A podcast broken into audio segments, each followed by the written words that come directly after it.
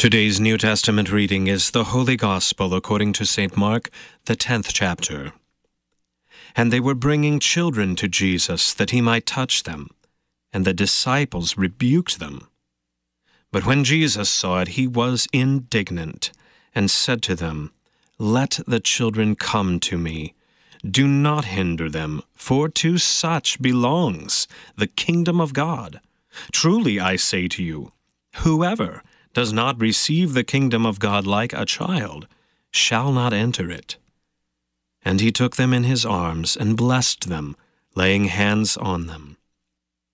And as he was setting out on his journey, a man ran up and knelt before him and asked him, Good teacher, what must I do to inherit eternal life?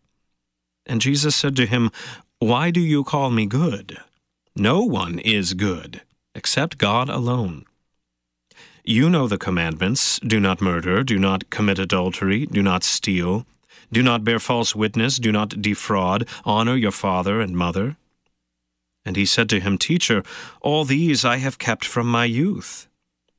And Jesus, looking at him, loved him, and said to him, You lack one thing.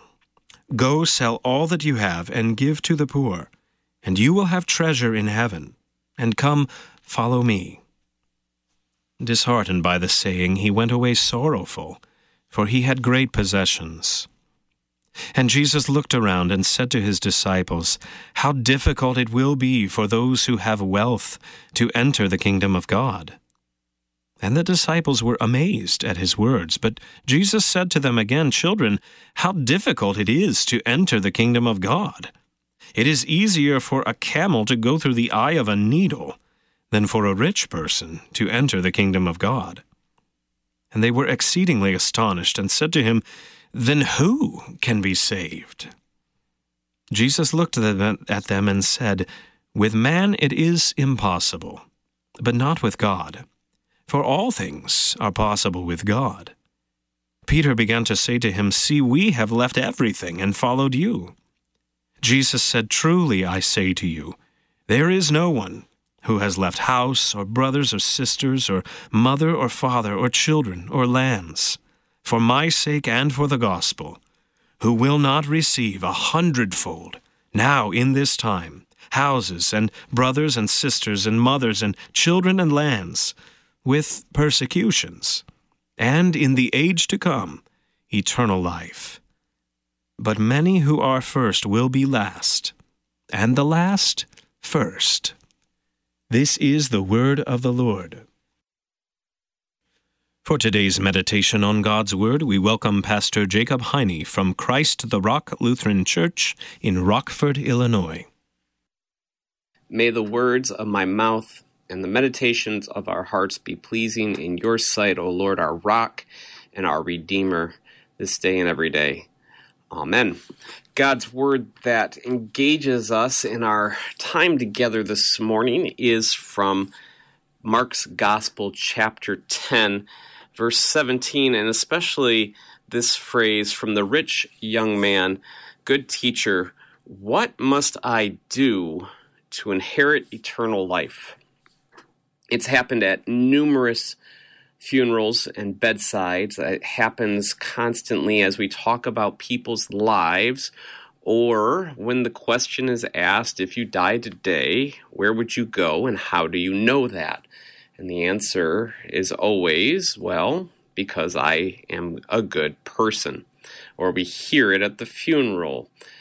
Uncle John is in heaven right now with God because he was good and did wonderful works. We can look at his life and see how well he did and all the wonderful things he accomplished. And we applaud and, and we hold that dear and we think that's a wonderful thing and it's happened time and time and time again. And even if we're honest with ourselves, we think this of ourselves too. We could be this rich young ruler who thinks that the works we do value and hold merit before God. And yet, Jesus' words put us in our place. Why do you call me good? Why do you look to your, your works? Why do you think it's something that you do? It connects us to the, the passage just before this, where the the parents were bringing little children to Jesus to have them bless them, but the disciples kept them back. And Jesus reminds them, Don't you know that if you don't receive the kingdom of God like a little child, you can't enter it? A little child realizes that they don't have much to offer. They really have nothing to offer. They are needy. They are broken. They need help with everything. Wipe their nose, wash their hands, make their food, do their dishes. Little children can't do anything for themselves. There's nothing they do that merits God's grace, a parent's favor. it's just because of who they are that they are loved, just as you and I are the same before God.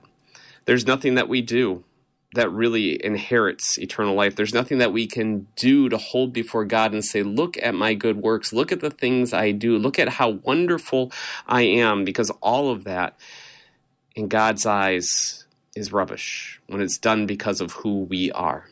That our, our works are, are meaningless before God when it comes to salvation. The only work we know this. The only work that gets us anywhere is the work that Christ does for us as he walks that road in Jerusalem, bearing his cross up the hill to Golgotha, nailed, beaten, mocked, and ridiculed, and eventually dead.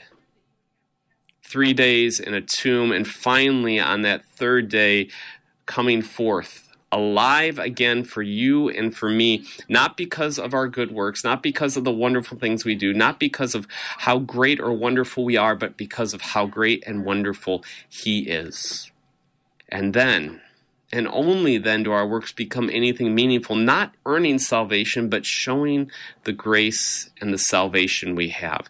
Not earning us favor before God, but showing the favor that we have because of grace.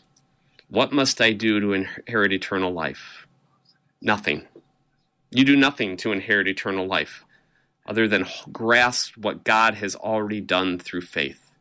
Hold that, know that, embrace that, and live that amazing grace that God has given to you.